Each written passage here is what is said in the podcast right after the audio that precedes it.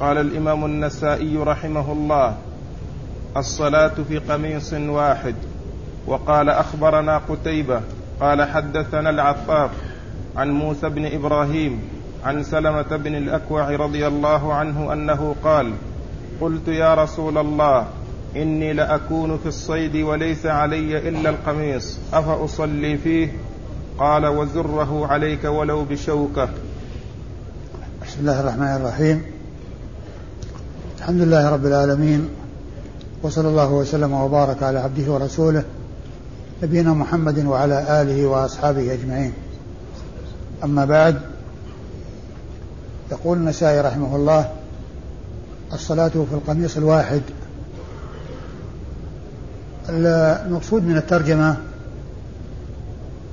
بيان جواز الصلاة في القميص الواحد وأنها مثل الثوب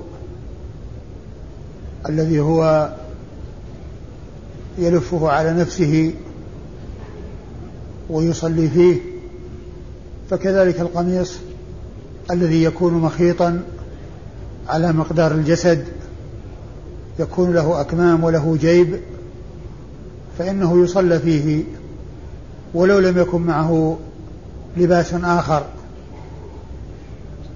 وقد أورد النسائي فيه حديث سلمة بن الأكوع رضي الله تعالى عنه أنه سأل رسول الله صلى الله عليه وسلم أنه يكون في الصيد وليس عليه إلا قميص واحد أفيصلي فيه؟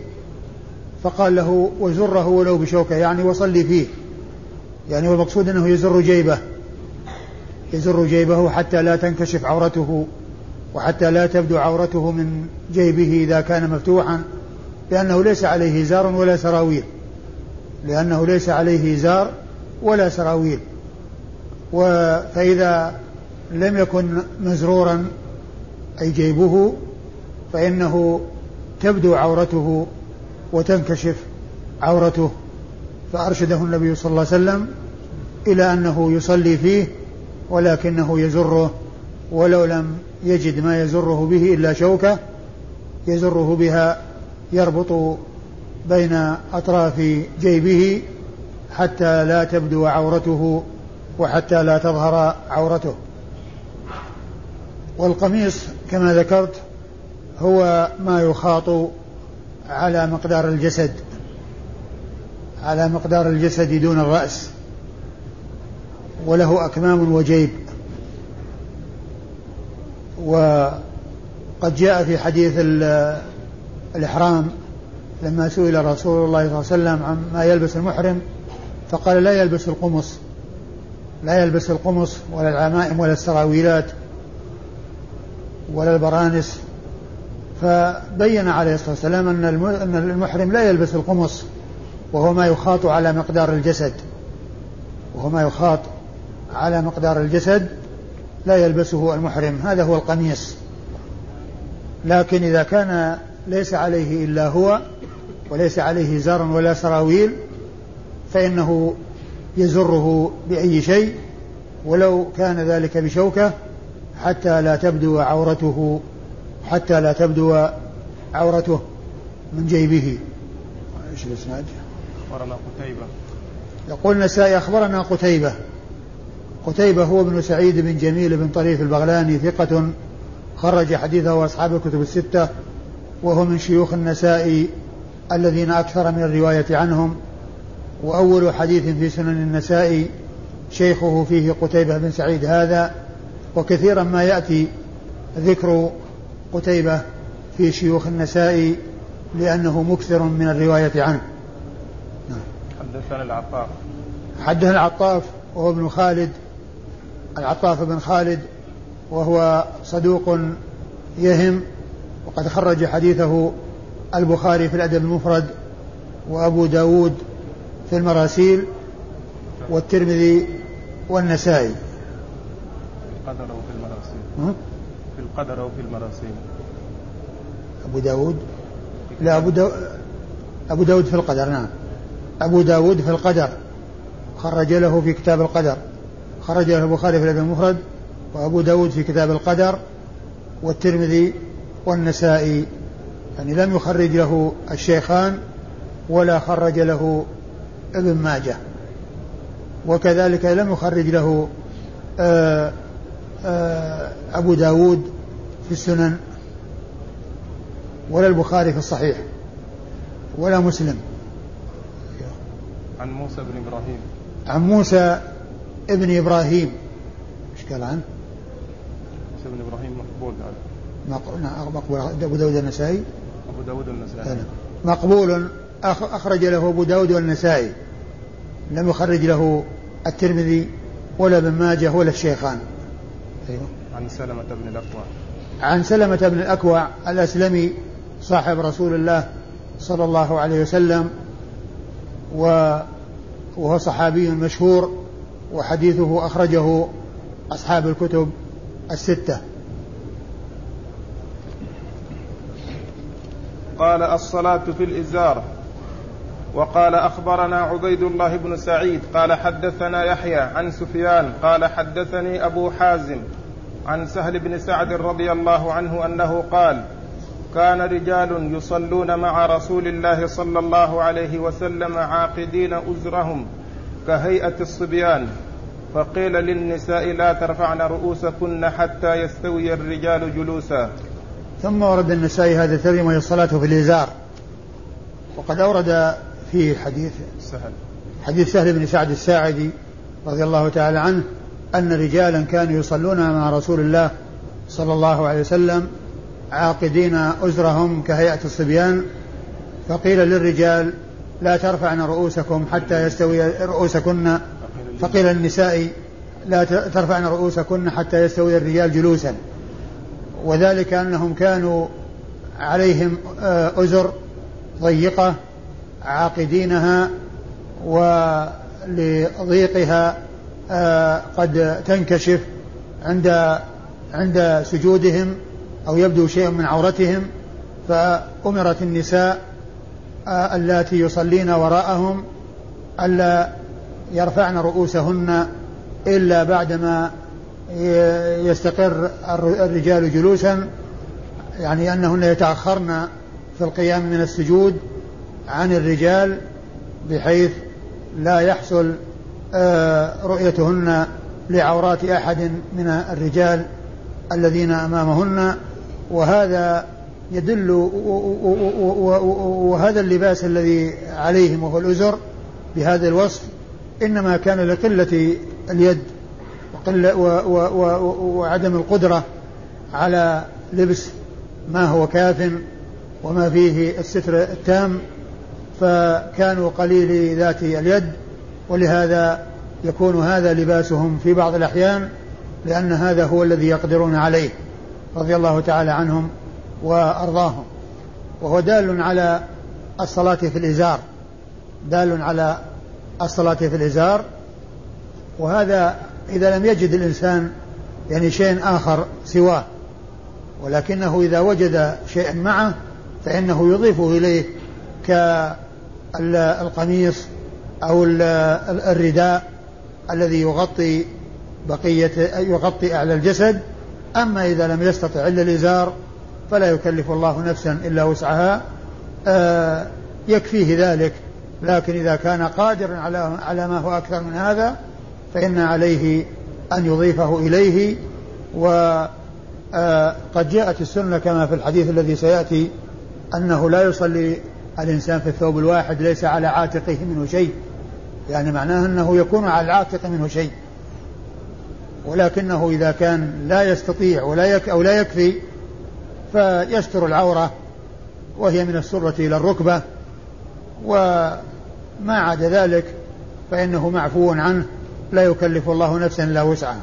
أما إذا كان الإنسان قادرا فإنه لا يكتفي بالإزار وإنما يضيف إليه يضيف إليه ما يستر أعلى الجسد كأن يكون عليه ثوب آخر أو رداء يلتحف به يعني فوق الإزار أو يكون عليه قميص. الإسناد؟ أخبرنا عبيد الله بن سعيد. أخبرنا عبيد الله بن سعيد اليشكري السرخسي وهو ثقة مأمون سني وصف بأنه سني لأنه أظهر السنة في بلده وهو ثقة خرج حديثه البخاري ومسلم والنسائي. البخاري ومسلم والنسائي ولم يخرج له أصحاب السنن الباقون الذين هم أبو داود والترمذي وابن ماجه. حدثنا يحيى. حدثنا يحيى وهو ابن سعيد القطان المحدث الناقد المكثر من الرواية والمعروف بكثرة الكلام في الرجال في الجرح والتعديل وهو الذي قال عنه الذهبي في كتابه من يعتمد قوله في الجرح والتعديل عندما ذكره قال إنه إذا اتفق هو وعبد الرحمن بن مهدي على جرح شخص فإنه لا يكاد يندمل جرحه يعني بذلك أنهما مصيبان وأنهما أصابا الهدف وأن كلامهما حجة وأن كلامهما عمدة يعول عليه لأنهما لا يكادان يخطئان فيما يقولانه في الشخص في جرحه إذا اجتمعا على ذلك. وحديث يحيى بن سعيد القطان أخرجه أصحاب الكتب الستة. عن سفيان. عن سفيان؟ نعم. عن من؟ عن أبو حازم عن أبي حازم. عن سفيان. وسفيان يحتمل أن يكون ابن عيينة ويحتمل أن يكون الثوري لأن يحيى القطان روى عن السفيانين والسفيانان روى عن أبي حازم ابن دينار. فكل آه، منهما محتمل والترجيح أو تمييز أحدهما لا يظهر لي أيهما المراد لأن آآ آه، آآ آه، لأن يحيى بن سعيد القطان بصري وسفيان الثوري من الكوفة وسفيان بن عيينة من مكة وأبو آه، حازم مدني وسفيان بن عيينة مكي وسفيان الثوري آه، كوفي فكل واحد آه، واحد منهما يعني بالنسبة لأحد الشيخ للتلميذ أو الشيخ كان قريبا من بلده لأن البصرة قريبة من الكوفة ومكة قريبة والمدينة قريبة من مكة فلا ندري أي الاثنين لكن ال ال ال الإهمال إذا كان في الشخص وكان دائرا بين شخصين وهما ثقتان فسواء عرف أو عرف أحدهما ميز أحدهما وعرف أو لم يعرف لأن الإسناد دائر على ثقة فهو إن كان هذا أو هذا فالإسناد آه، صحيح ولا إشكال فيه ولو لم يعرف أيهما وإنما المحذور فيما إذا كان الأمر محتملا لاثنين أن يكون أحدهما ثقة والثاني ضعيفة لأن هذا هو الذي يؤثر فيه اللبس والاحتمال. أما إذا كان الاثنان المحتملان يعني في آه، لم يميز أحدهما فإنه لا يؤثر الجهالة جهالة أي منهما أو تعيين واحد منهما لأن الإسناد دائر على ثقة فسواء يكون الثوري أو يكون ابن عيينة كل منهما حجة وكل منهما عمدة وكل منهما يعول على حديثه. وكما ذكرت في ترجمة آه، يحيى ابن سعيد القطان روى عن سفيان السفيانين وفي ترجمة أبي حازم بن دينار روى عنه السفيانان. فتعيين أحدهما ما لا أدري أيهما لكن الجهل بذلك لا يؤثر. لأن أي واحد منهما ثقة فيكفي آآ آآ أن يكون عن واحد منهما ولو لم يعلم شخصه وعينه. حدثني أبو حازم. حدثني أبو حازم وهو سلمة بن دينار الأعرج المدني وهو ثقة خرج حديثه أصحاب الكتب الستة.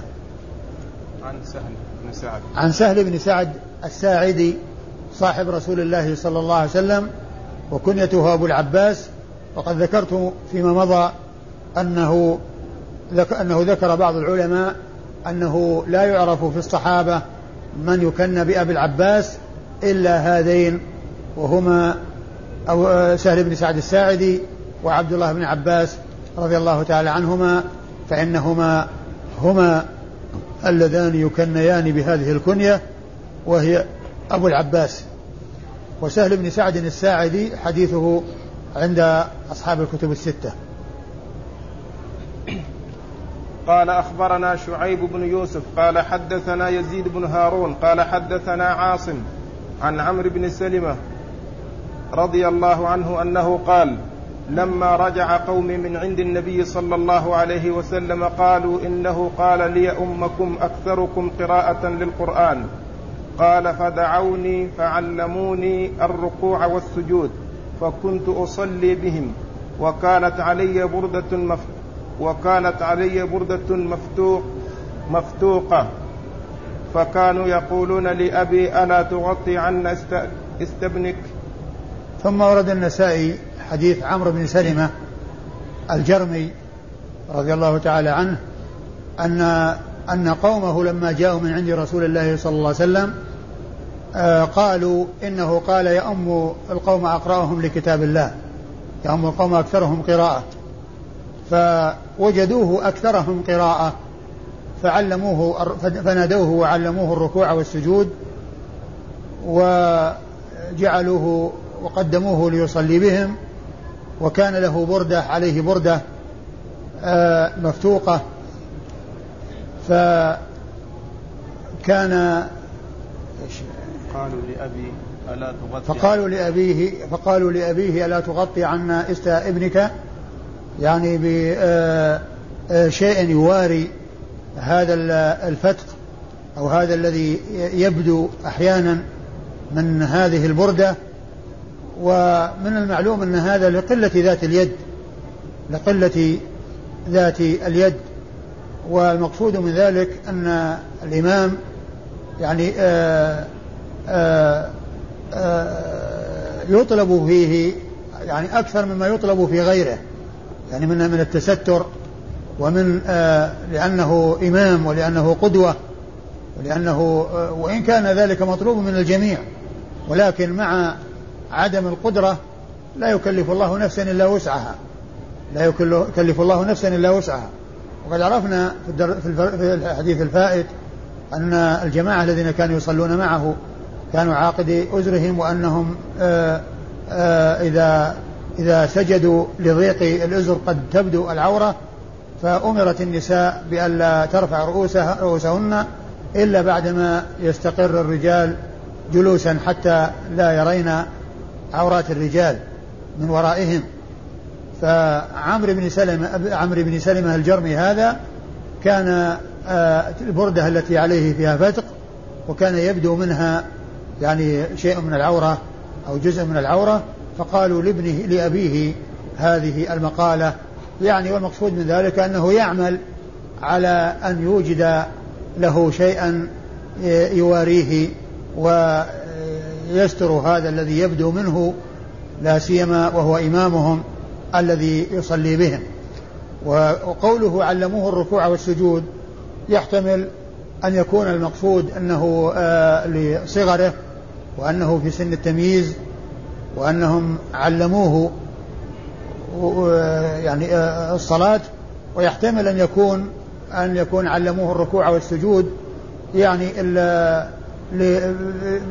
مع وجود هذا هذا اللباس الذي عليه يعني آه، آه، الركوع والسجود يعني معناه أنه يحتاط فيه وحتى لا يعني لا تبدو أو يبدو ذلك الذي يكون من عورته عند عند ركوعه وسجوده أي ذلك الفتق الذي في تلك البردة. ويحتمل أن يكون لكونه صغيرا فكان يحفظ أكثر مما يحفظ غيره. والرسول صلى الله عليه وسلم قال يوم القوم أقرأهم لكتاب الله فقدموه عليهم وجعلوه يأمهم لأنه هو الأقرأ والأكثر حفظا لكتاب الله عز وجل. الإسناد؟ أخبرنا شعيب بن يوسف. أخبرنا شعيب بن يوسف وهو النسائي وهو ثقة أخرج حديثه النسائي وحده. أخرج حديثه النسائي وحده. حدثنا يزيد بن هارون. حدثنا يزيد بن هارون الواسطي وهو ثقة متقن خرج حديثه أصحاب الكتب الستة. قال حدثنا عاصم. قال حدثنا عاصم وهو ابن سليمان وهو عاصم بن سليمان الأحول وهو ثقة أخرج حديثه أصحاب الكتب الستة. عن عمرو بن سلمة. عن عمرو بن سلمة الجرمي وهو صحابي صغير آه، أخرج حديثه البخاري وأبو داود والنسائي. أخرج حديثه البخاري وأبو داود والنسائي وهو صحابي صغير رضي الله تعالى عنه. قال صلاة الرجل في ثوب بعضه على امرأته. وقال أخبرنا إسحاق بن إبراهيم قال حدثنا وكيع قال حدثنا طلحة بن يحيى عن عبيد الله بن عبد الله عن عائشة رضي الله عنها أنها قالت كان رسول الله صلى الله عليه وسلم يصلي بالليل وأنا إلى جنبه وأنا حائض وعلي مرط بعضه على رسول الله صلى الله عليه وسلم. ثم ورد النسائي صلاة الرجل في ثوب بعضه على امرأته. وقد أورد فيه حديث عائشة رضي الله عنها أن النبي صلى الله عليه وسلم كان يصلي من الليل وهي إلى جنبه وهي حائض يعني معناه أنها نائمة أو أنها جالسة. وعليه مرط بعضه آه وعليه وعلي؟ تقول وأنا حائض. وعلي مرط بعضه على وعلي مرط بعضه على رسول الله صلى الله عليه وسلم والمرط هو الكساء. فكان ذلك الثوب يعني بعضه على عائشة وهي جالسة أو نائمة وبعضه على رسول الله صلى الله عليه وسلم وهو يصلي وهو يدل على جواز مثل ذلك بأن يكون طرفه على المصلي وطرفه مع شخص آخر جالس أو نائم. والمقصود بالثوب هو القطعة من القماش كما ذكرت فيما مضى لأن الثوب يطلق على هذا. يعني قطعة من القماش يستعمل آآ آآ واحد طرفها ويكون طرفها الآخر في الأرض أو يكون على شخص آخر. وفي الحديث أن عائشة رضي الله عنها كانت حائض وأن كان وأن هذا المرض كان عليها وأن طرفه على رسول الله صلوات الله وسلامه وبركاته عليه. وذلك يدل على جواز مثل هذا العمل لأنه فعله الرسول الكريم صلوات الله وسلامه وبركاته عليه. إسناد؟ أخبرنا إسحاق بن إبراهيم. أخبرنا إسحاق بن إبراهيم.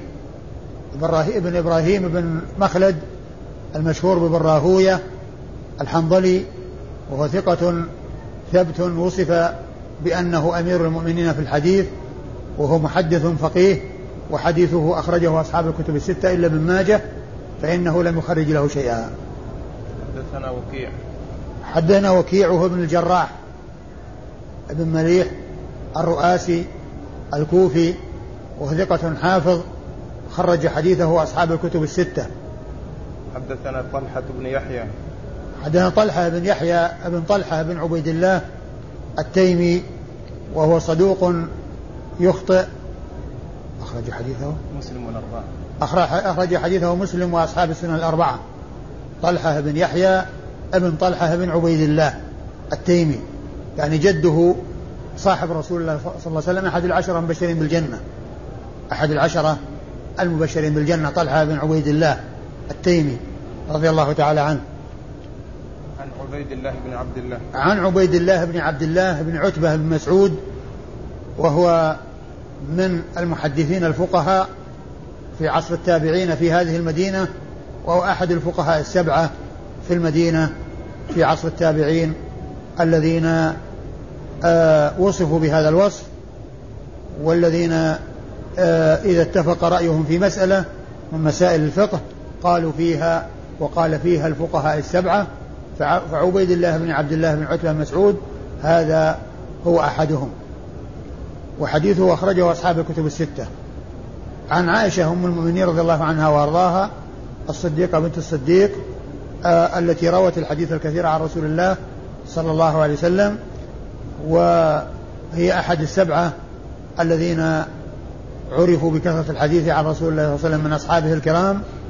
وهي المرأة وهي آه المرأة التي آه آه، لا يعادلها امرأة أو لا يساويها امرأة ولا يماثلها في كثرة الحديث عن رسول الله صلى الله عليه وسلم. والسبعة المكثرون ستة منهم من الرجال وواحدة من النساء وهي أم المؤمنين عائشة رضي الله تعالى عنها وأرضاها.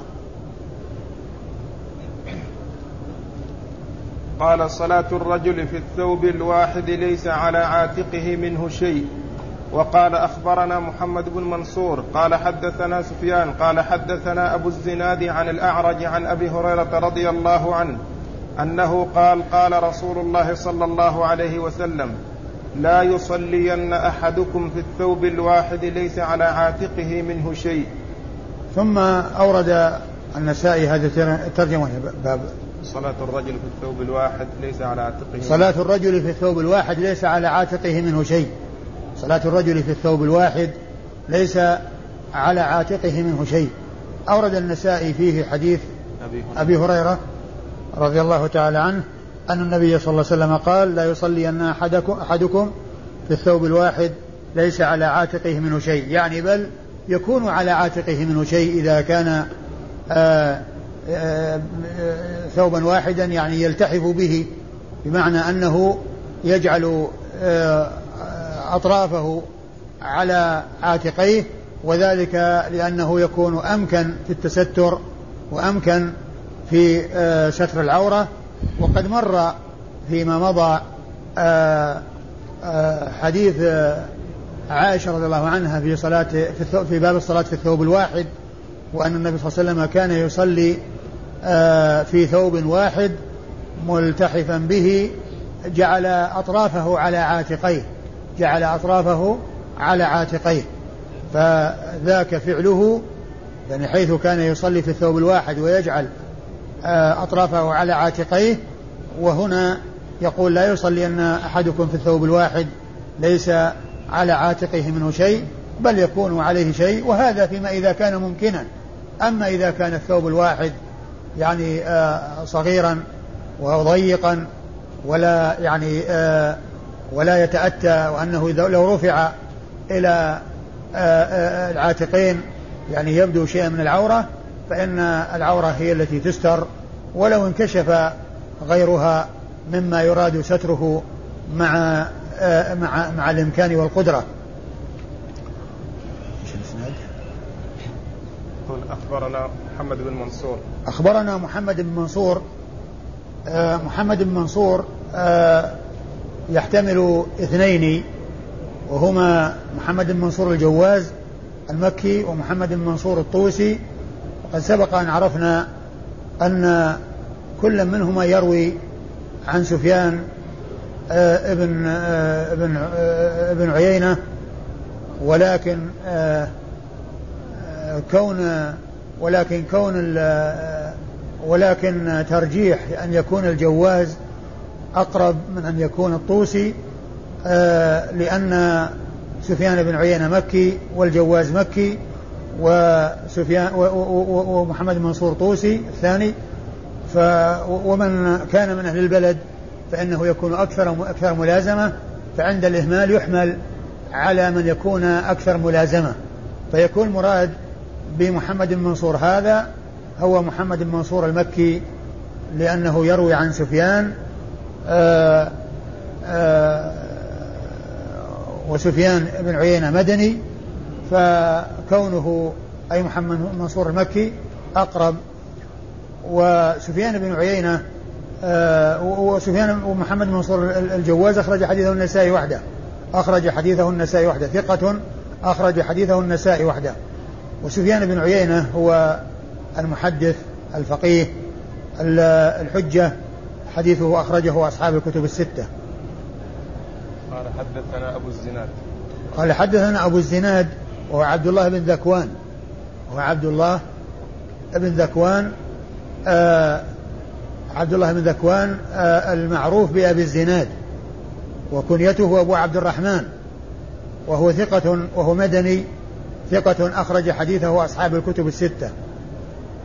عن الأعرج. عن الأعرج والأعرج هو عبد الرحمن بن هرمز. عبد الرحمن بن هرمز المدني وهو ثقة حديثه عند أصحاب الكتب الستة. وقد عرفنا فيما مضى أن ألقاب المحدثين آه، من الأمور المطلوب معرفتها في علوم الحديث وفائدة معرفتها ألا يظن الشخص الواحد شخصين فيما إذا ذكر مرة باسمه ومرة بلقبه فإن من لا يعرف هذا يظن أن الشخص الواحد يكون أنه شخصين مع أنه شخصان مع أنه شخص واحد يذكر باسمه في بعض الأحيان ويذكر بلقبه في بعض الأحيان وهو شخص واحد وليس باثنين.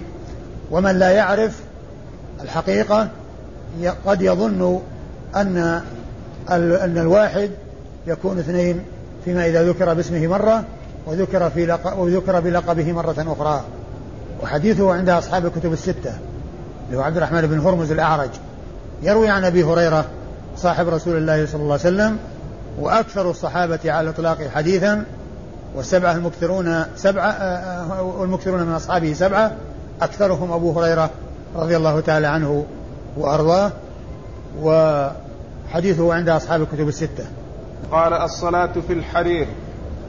وقال أخبرنا قتيبة وعيسى بن حماد زغبة عن الليث عن يزيد بن أبي حبيب عن أبي الخير عن عقبة بن عامر رضي الله عنه أنه قال أهدي لرسول الله صلى الله عليه وسلم فروج حرير فلبسه ثم صلى فيه ثم انصرف فنزعه نزعا شديدا كالكاره له ثم قال لا ينبغي هذا للمتقين. ثم أورد النسائي الصلاة في الحرير. يعني وأن ذلك لا يجوز بل لا يجوز لبس الحرير مطلقا للرجال. لا يجوز لبس الحرير مطلقا للرجال. والرسول صلى الله عليه وسلم آه، آه، وأورد فيه حديث حديث عقبة بن عامر الجهني رضي الله تعالى عنه أن النبي صلى الله عليه وسلم أهدي إليه فروج حرير فلبسه وصلى فيه ثم انصرف ونزعه نزعا شديدا كالكاره له وقال لا ينبغي هذا للمتقين. لا ينبغي هذا للمتقين. والمقصود من ذلك أن أنه لا يجوز لبس الحرير ولا يجوز تجوز الصلاة فيه. آه، لبسه مطلقا لا يجوز والصلاة فيه لا تجوز. الصلاة فيه لا تجوز. ومعنى ذلك أن الصلاة من فعل ذلك فإنه يأثم لأنه لبس الحرير ولكن الصلاة تكون صحيحة.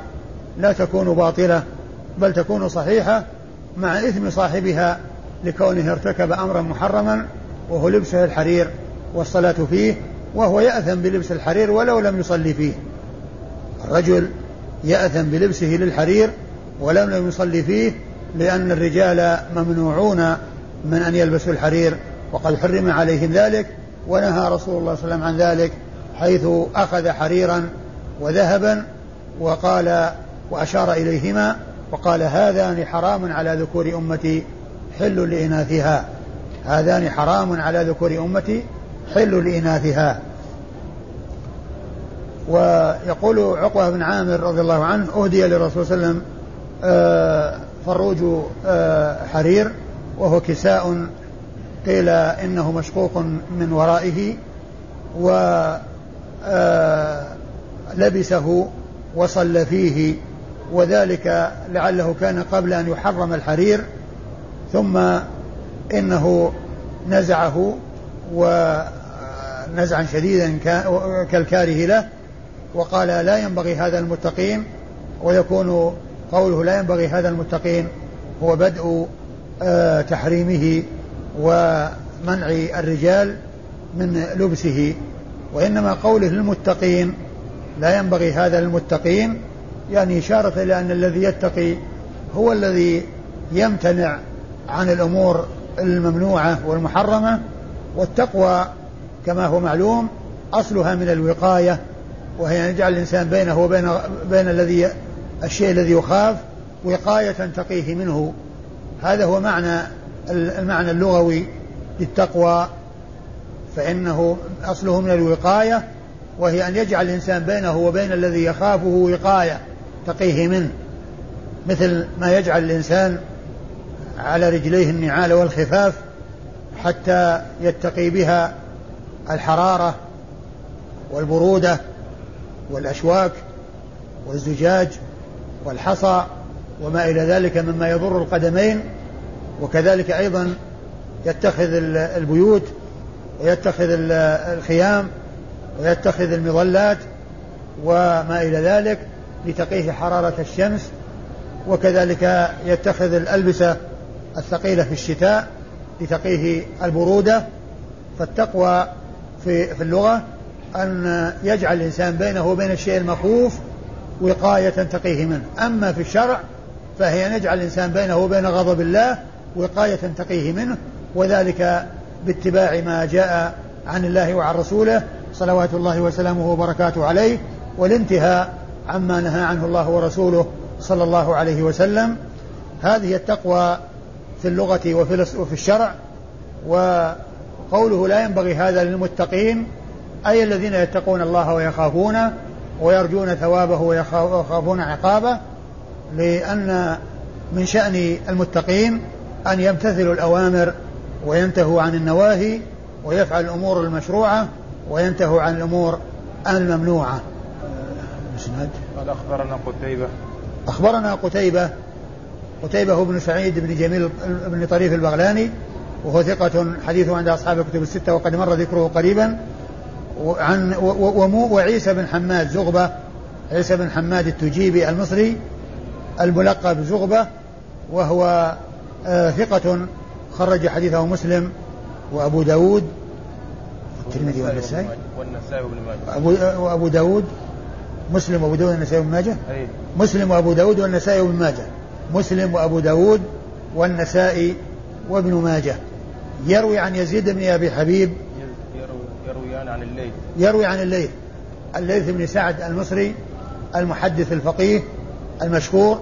فقيه مصر ومحدثها وهو ثقة ثبت حديثه عند أصحاب الكتب الستة. يروي عن يزيد بن أبي حبيب المصري وهو ثقة حديثه عند أصحاب الكتب الستة عن أبي مرثد عن عن عن أبي أبي الخير عن أبي الخير وهو مرثد ابن عبد الله اليزني المصري وهو ثقة مشهور بكنيته وحديثه أصحاب أخرجه أصحاب الكتب الستة.